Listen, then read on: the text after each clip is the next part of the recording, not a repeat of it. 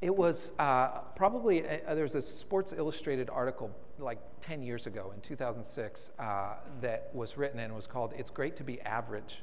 Um, so if any of you are overachievers, if any of you are um, a little controlling or perfectionistic, I just want to share with you, it's great to be average. Let's close in prayer. Uh, no, um, the, the, because it was written by Sports Illustrated, what it was doing was um, talking about the average annual salaries of professional athletes.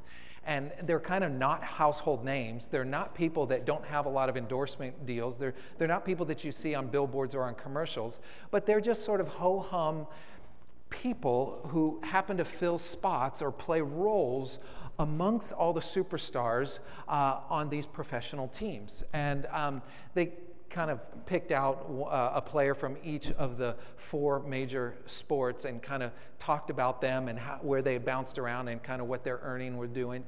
But uh, I looked, I, I, so I thought about that ever since, and I looked, uh, did a little quick research this week to figure out some of the average annual salaries for the four major sports. And for N B A, the highest, the average annual salary, the average, because we're just talking about what it means to be average, is five point three million dollars. For the uh, Major League Baseball, it's two point seven million dollars. Um, For the uh, N F L, it's one point nine, uh, and then the N H L, the hockey league, is uh, one point five, just slumming it at one point five million dollars a year, simply to be average. And I think the point that I would like to make is that God doesn't need any one of us to be superstars. We just need to be role players in what God is trying to do. There's this idea that if I could only earn this, or if I could only accomplish this, then somehow I could leverage that for the greater good. And while that's true, I think God is content with each of us playing normal and ordinary roles, but having hearts and minds that are dedicated to Him. And so uh, we can all play a great role regardless of how much intelligence we have, how much money we have, how much talent we have. Um, and what I'd like to talk about a little bit tonight is the idea of generosity. And the reason I frame it in the context of average is that when we see acts of generosity, and you don't have to agree with me, but it just seems like generosity doesn't feel that average. Generosity doesn't feel normal to us. Gener- generally, when we see acts of generosity, it feels profound. It feels like recognition is needed and, and needs to be celebrated. And I'm not criticizing the need to celebrate generosity, but what I am saying is it doesn't feel like it's a normal, average part of our life. Our culture feels like it teaches us that accumulation is more important, that, that somehow self-promotion is, is more important.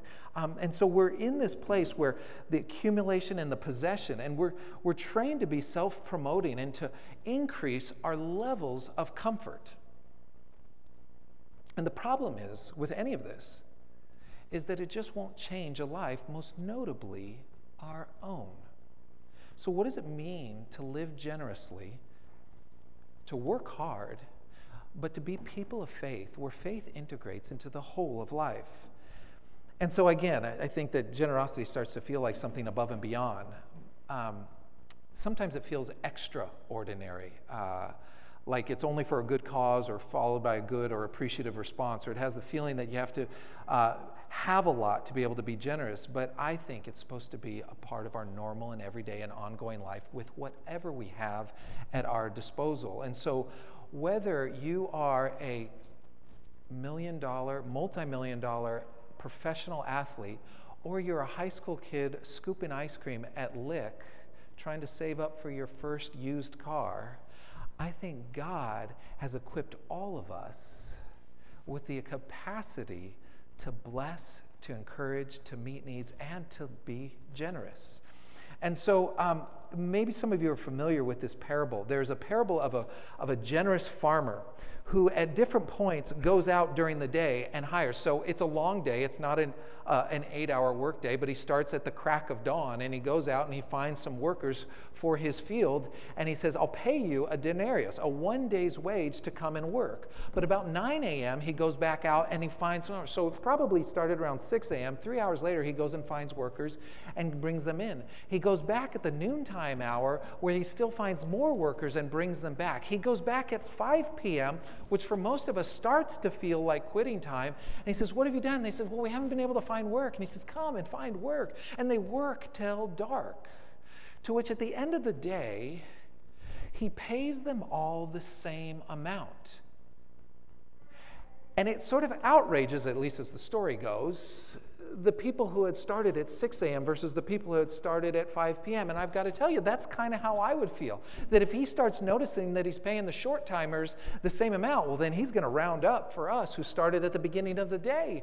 Except the, the landowner who plays the role of God is is questioning their questioning of him. And he asks a question that I think is really significant in this passage. And he says, are you envious because I am generous? So this is where, if we were like good Mission Hills disciples, we would pull out our camera phone and we would say, let me take a picture of this guy's feet, because I want to walk a mile in his shoes, because he's teaching me something about what it means to be generous. Not what it means to be deserving, but what it means to be generous. And he questions the other workers. Are you envious because I'm being generous? Now, here's what I would say.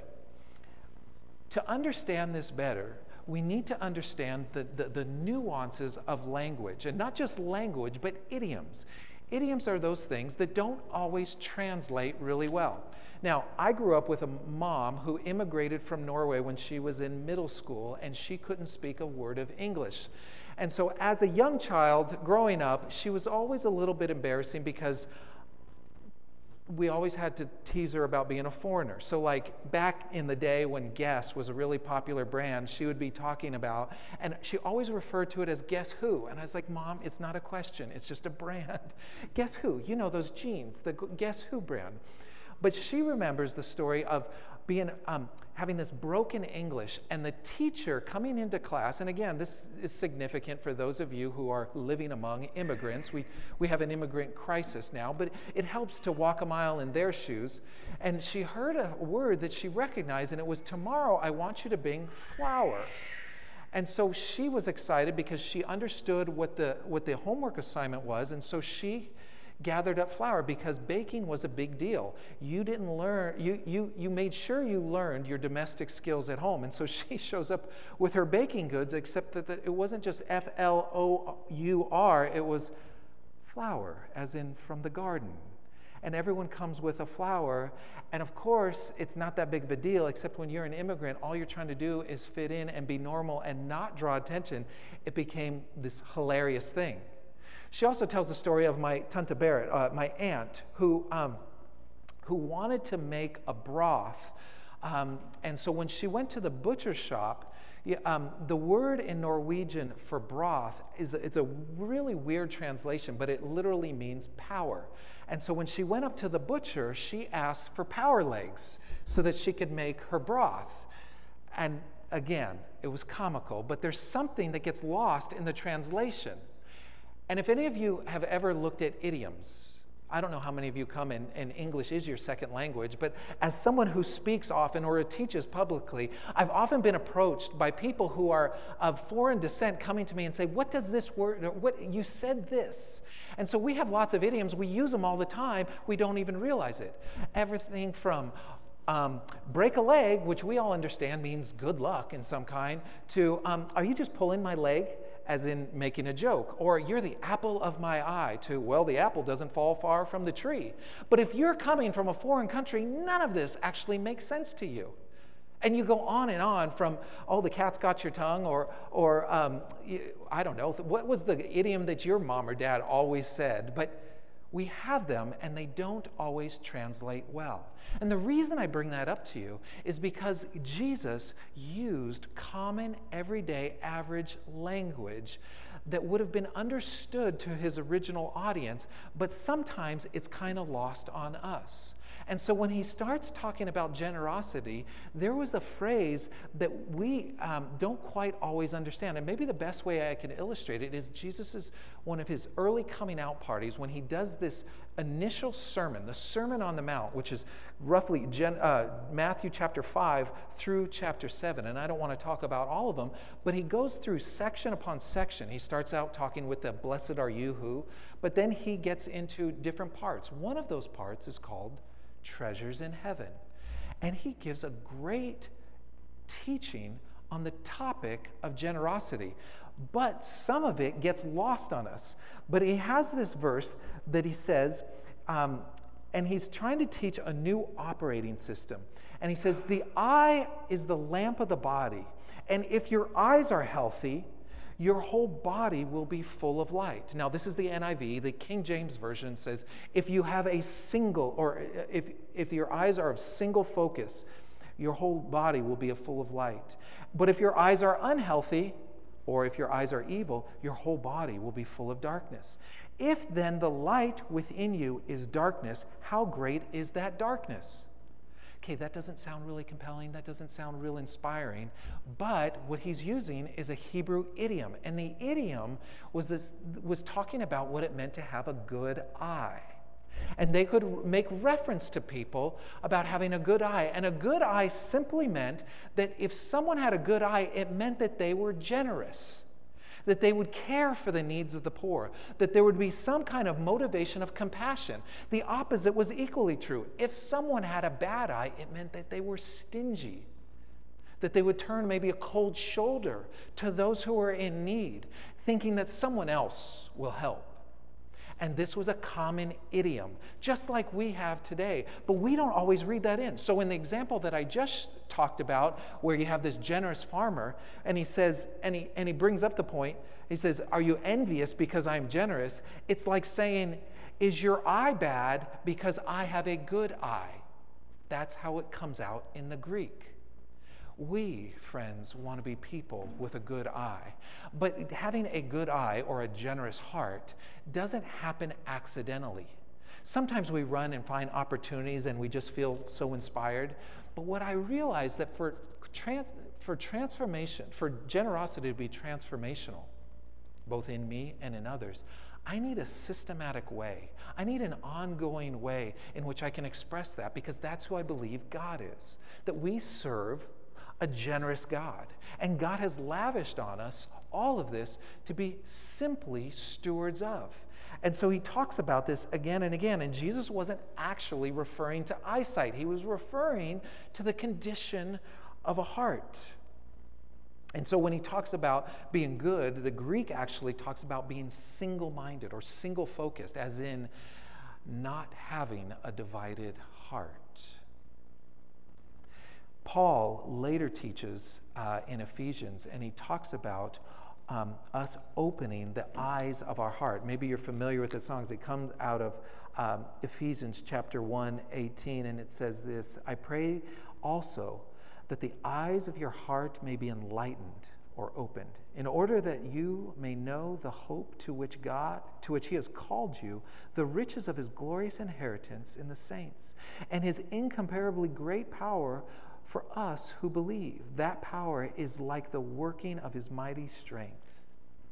So the first prayer that Paul prays for this church in Ephesus implies that there's simply another way to see, as if you can now have your physical eyesight, but the, the more you grow in faith, it's like putting on a new lens in which you be able, you're able to see things that God sees, that you hear that which God hears, that the things that break God's heart become the things that break our hearts. And so Paul talks about another kind of seeing, as if there's layers, to which I would say, I think spiritual maturity, the, the way we grow in faith, is not how long we sit in a, in a pew or how big of checks we write. But I think the, the, the mark of Christian maturity is a growing awareness of the presence of God, so that we become sensitized to the opportunities, to the needs, uh, and to the resources that we have right in front of us.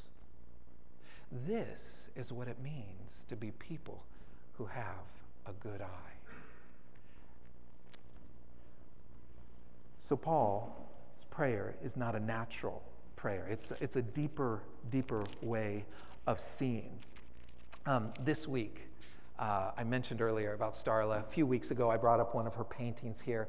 Starla is a gifted artist. Um, Uh, and she makes, um, she's gotten to a point where her, her works of art are actually quite expensive.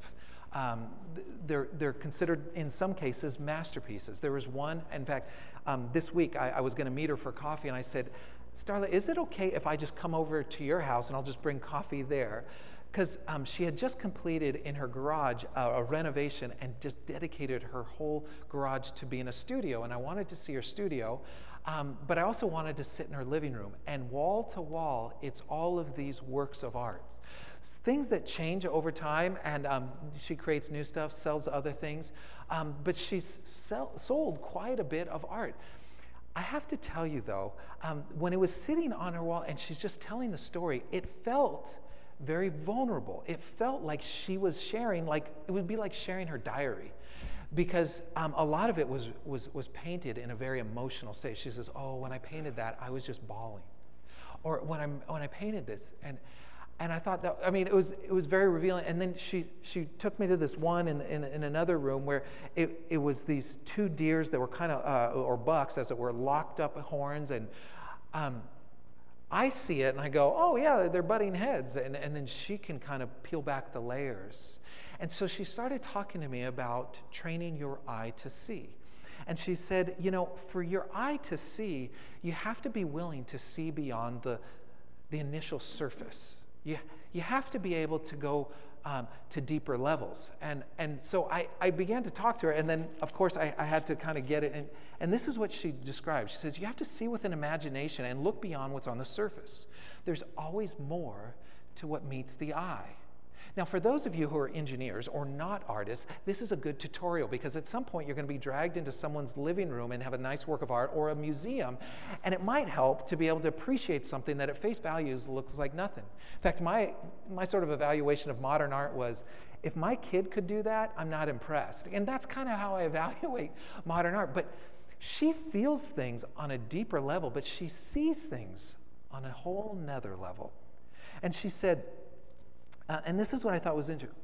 When we lose our capacity to have a childlike faith and wonder about the world, we get tunnel vision. Guilty. Our imaginations are dulled by our intellect, our reasoning, and our fact-finding. And worse yet, as grown-ups, we think that everything should have an explanation, and there's no such thing as supernatural or the unexplainable.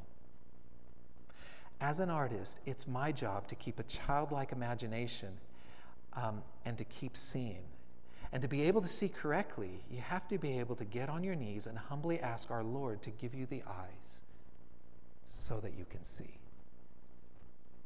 So whether we're appreciating art, or whether we're discerning needs, or whether we're evaluating our own resources, or stumbling across opportunities, I think we need to keep praying the prayer of Paul, open the eyes of our heart so that we may have a good eye, a generous eye, to be able to see that which God sees. So just like art, we just need to train our eyes to see. And whether it comes to our wealth or whether it comes to our success, our talent, our abilities, our education, our relationships, it's easy to think that somehow I did that. I worked hard, I earned that, I put forth the effort. That was my charm, that was my intelligence, that was my ability, except where did we get the ability to even read? Where did we get the capacity to create something out of nothing, whether it be a spreadsheet, a business deal, or a work of art on canvas? Where did we get the ability to have the health to be able to accomplish this? And what we learn to see is God is the source of all of it. And there's this verse that comes to us out of uh, Deuteronomy chapter eight. Uh, and in Deuteronomy eight, um, verse seventeen, uh, it says, uh, Let me find it again. It says these words. Um, verse seventeen, you may say to yourself, my power and the strength of my hands have produced this wealth for me. But remember the Lord your God, for it is he who gives you the ability to produce wealth, so it confirms his covenant, which he swore to your forefathers as it is written today. So, here's what I like to think, is there's lots of ways for us to express generosity. There's lots of ways um, that I'm, I think generosity is a, is a kind of a big umbrella. Um, And, and and many of you do that, whether it be with your time or, or with your, your, your financial resources or with your gifts and your ability. Um, right now, what I want to do is, um, Theo, I want to invite you to come up and join me because um, I think one of the things that um, Theo and I have had a lot of discussion about uh, is, is these rhythms. And I think that when you start to talk about a rhythm of generosity, what you're talking about is a systematic approach towards managing or stewarding the, the blessings in your life. And so if we just become sort of haphazard about our gifts, our time, talent, or treasures, I think we miss out on the on the richness or, or the fullness of God's presence. And so um, let me just give you a little bit of background on Theo. Theo uh, is our executive pastor, though this is sort of a second career and him finally answering, I think, an original calling.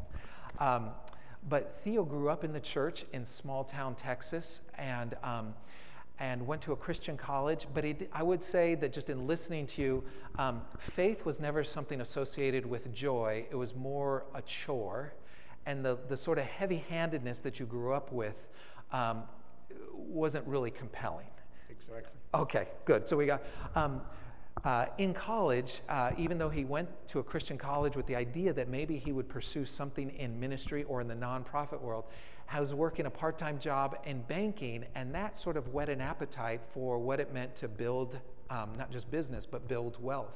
Over the next several years, uh, actually a couple of decades, Theo amassed, uh, he started several businesses, built quite a bit of wealth to the point where at thirty-five was ready to just um, retire early and enjoy sailing and flying and doing all the things that he loved to do as hobby and interest that the last two decades hasn't really afforded him because he was working seven days a week. All of that wealth came to a crashing halt when a marriage uh, with some personality disorders and some problems dissolved, and as well as all the resources. And so here you found yourself in the middle of life at square one, but probably not even at square one. Um, working at a deficit, not just financially, but emotionally. Just a broken man. Absolutely broken. Yeah. Um, and so with that as sort of the backdrop of, of your story, um, uh, I was wondering, okay, oh, and then the rest of the story is at, at, in his fifties, he came to work at church, and we were on staff at Riverbend together. And um, while you were at Riverbend, you were doing kind of a stewardship ministry. He, he also has a, a, a degree in, as a certified financial planner. So there, there's the background. Um, you start getting involved in stewardship education. You start, along with a couple other good friends, writing a course that people could understand God's design for giving and for um, tithing and offerings. Tell us what that experience was like, because it felt like it was one of those interruptions for you, and you went home to Sally and realized there was kind of a wake-up call for you. Well, that's true. Uh, as you mentioned earlier, I grew up in a legalistic type church, and from a very young age, I was taught that, uh, you know, absolutely ten percent of everything was to be given. That was just an absolute requirement, but there was no, no reasoning or background for that. And so... Uh, While we were developing the educational courses there at Riverbend, we really started studying the scripture. And one of them that uh, was pushed, I would say, heavily uh, at Riverbend, which you'd find in uh, Second Corinthians chapter nine, where it says to uh, give what's in your heart. And I mean, that's a great scripture.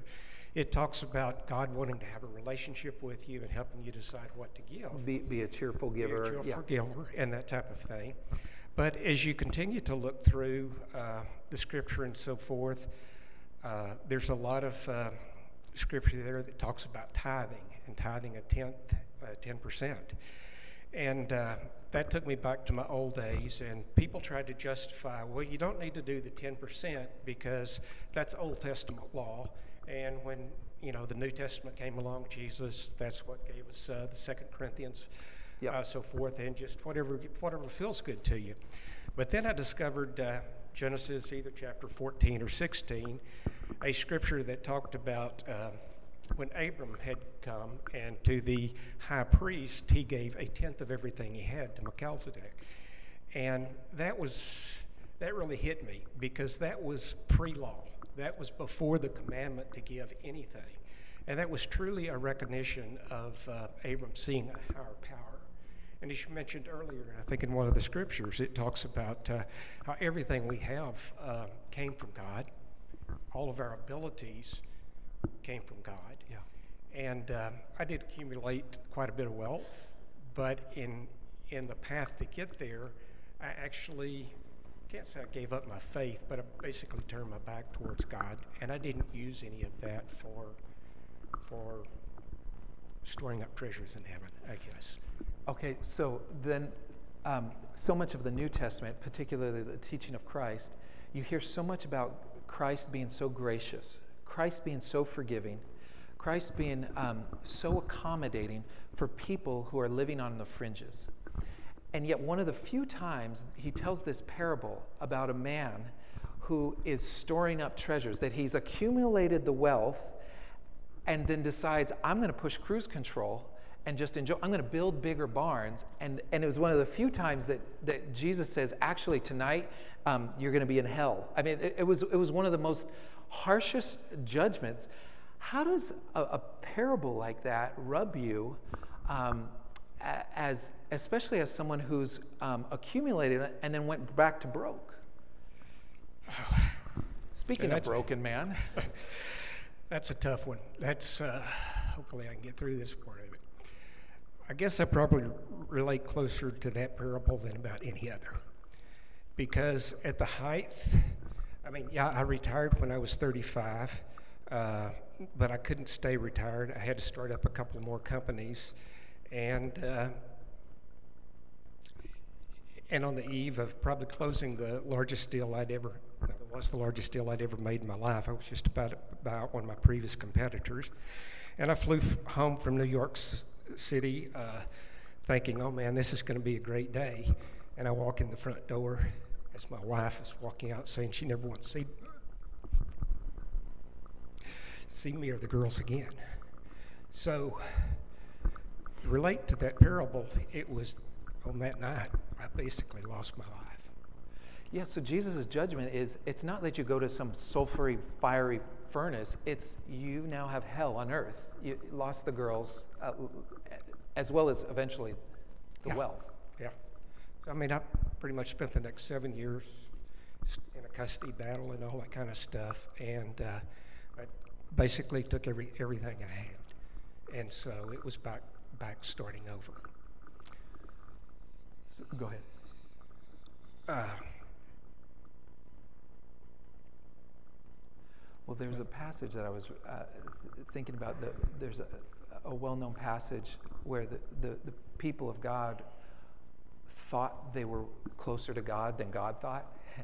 And it's another Old Testament, Malachi, um, and, and God confronts the, the Israelites and he says, um, you're robbing me. And he says, well, how are, they say, how are you, how are we robbing you? And he says, you're withholding your tithes and offerings. And then he goes on to say, trust me in these things. And it's a strong teaching to be able to say, um, okay, I don't have a lot. In fact, I'm living in the red or whatever. How did you start to relearn the idea of tithing and the idea of, of generous living? How did you experience that when you began to test God in these things? Well, I guess I was very blessed. I mean, I was as recovering uh, through everything that I'd been through. Uh, Sally and I got together and uh, been very blessed and so forth. As you mentioned, started working in Riverbend and developing this stewardship class. And as I, uh, the scripture in Genesis really hit me hard. And as we're just kind of putting the, the final touches on the class, and we're getting ready to, uh, we're promoting it, getting ready to teach it for the first time, uh, we we were giving, but we weren't giving anywhere close to ten percent at that time. But as I was praying about it, I really felt convicted. So I went home and I, I told Sally, I said, we got a choice to make. I either got to quit my job or we've got to start giving. We've got to start truly tithing. I just felt totally convicted of that. And it wasn't like, at that point in time, we were uh, barely making ends meet. And we didn't, we couldn't just start tithing out of surplus. We actually had to change our lifestyle. But we prayed about it, and uh, she said, yeah, I agree. And so we did. And uh, I would say we, we started be, being blessed. I won't say we we started seeing anything like that. And I guess uh, referring back to, uh, again, your your uh, statement of Malachi, and uh, when I can think of in, uh, Malachi three nine and so forth, where God says, test me on this, uh, this was about the time when... Uh, Uh, Riverbend started their building campaign, and uh, everybody was uh, asked to pray about making a uh, a gift above and beyond their tithes. And so uh, Sally and I started praying about it, and uh, separately together, and then we decided, okay, we'll write down a number on a piece of paper and uh, then share it with each other. So we did that. We were actually sitting out on the front porch, best I can remember. We swapped uh, notes, and uh, I was hoping, praying that hers was going to be less than mine, and we could compromise. But it, uh, they ended up being the exact same number. It was actually a very, at least for us, a very substantial number, and a, not a number. It was over three years, but it was not a number that we could see any way that we could make that happen. Yeah, and the pledge was for three years. Was for three years, and we didn't even see how we could make, you know, the first year that work. But uh, I went in the next morning, I guess that was a Sunday afternoon, I went in uh, to work the next morning, and I also turned in my pledge. And I can't say that it was that night, but it was that week. Sally come home and she says, you're not gonna believe this. I got a raise today. And when she shared the raise with me, that raise was thirty percent more than three than the entire three-year commitment. Wow! And uh, you know, it was it was it was amazing. So uh, it's, it's uh, again, I think it's in in Second Corinthians, uh, God, uh, Second Corinthians nine. I'm not sure the exact verse, but it it says God will provide the gift. And I believe that if you just search within your heart what God's asking you to do, He's going to make that gift available. You may have to take a step of faith, but I think He's going to give you the gift to give, and then He's going to actually, uh, I don't want to get into prosperity gospel, but in my case, it's it seems like He's always given more than what I have given. Yeah. Thank you for sharing. I know that it's hard to retrace those steps, and I feel like, uh, like the Apostle Paul always had this thorn in his flesh. It's like, whenever you have to retrace your steps, the brokenness is not very far behind, but yet God's been raising up and healing uh, so much of your story. Would you just give him a hand? That was great sharing. Thank you so much. So what if uh, generous living was supposed to be a normal part of our everyday life with exactly what we have right now and not the exception? Who would benefit? Um, and if God is a good and generous Father and we're created in the image of God, it seems reasonable to assume that generosity is a significant way that God wants to reveal Himself to us, provide for others, but also draw us near. Um,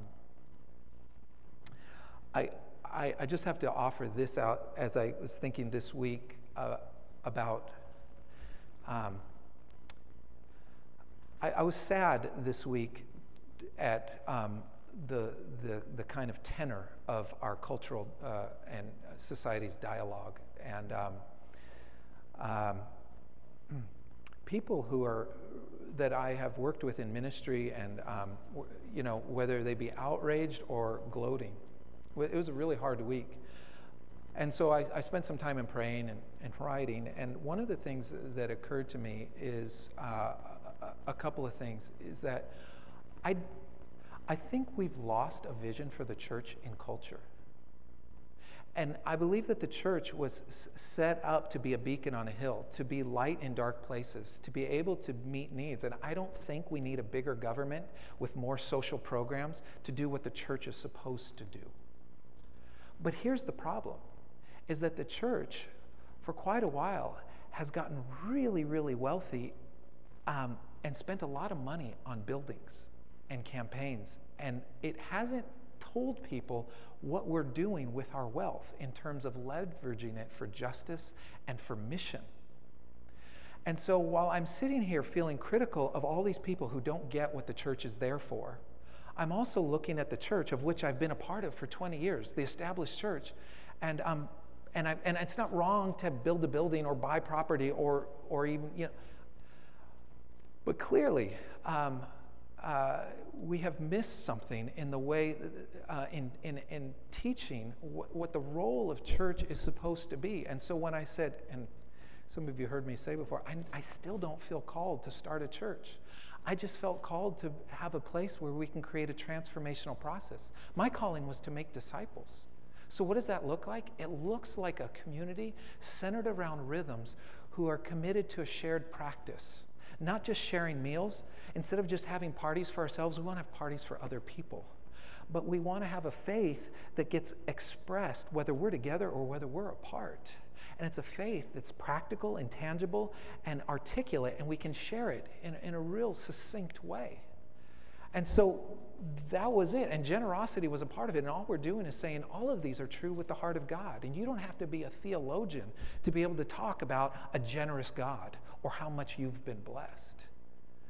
This is something that's doable, but it's also a way that we can integrate faith into the whole of life.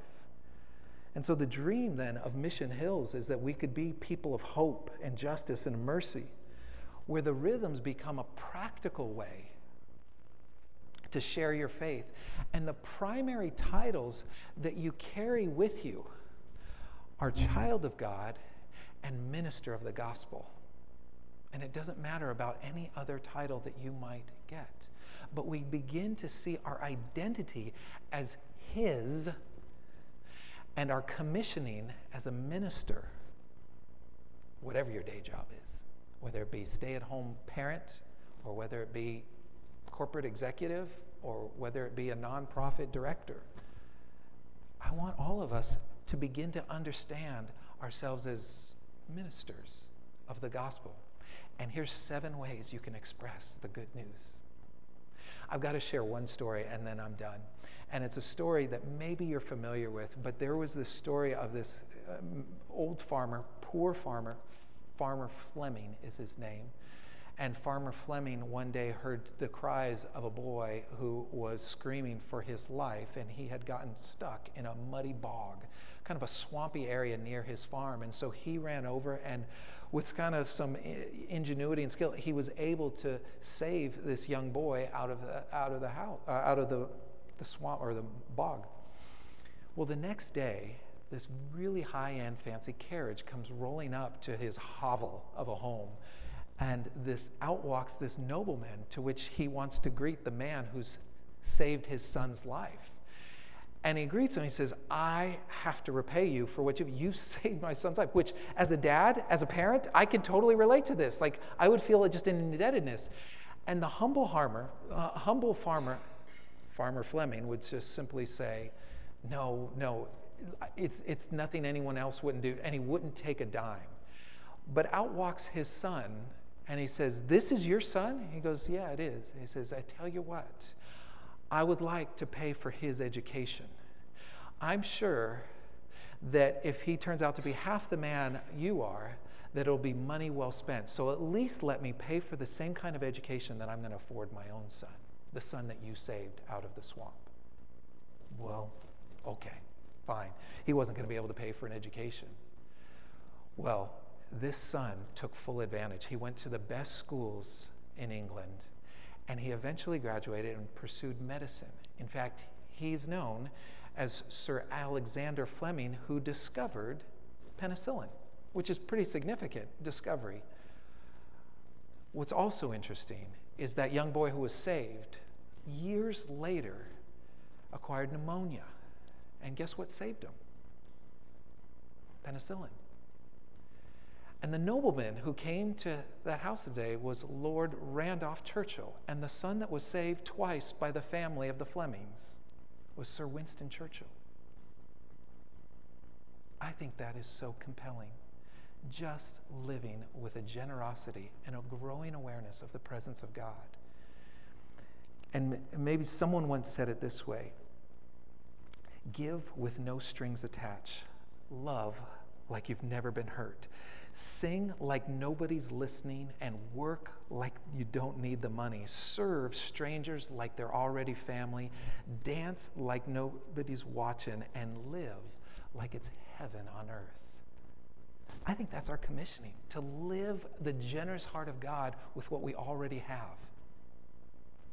And say, I'm already in the image of God, and he's a generous God, so how can I live into that promise and that hope and become people of hope, justice, and mercy? Let's pray together. Father, would you just inspire us with your word and remind us of your promise? Would you just give us the kind of eyes to see that which you see, so that we might be a church of a good eye, but we might be people of a good eye, whether we're gathered or whether we're scattered.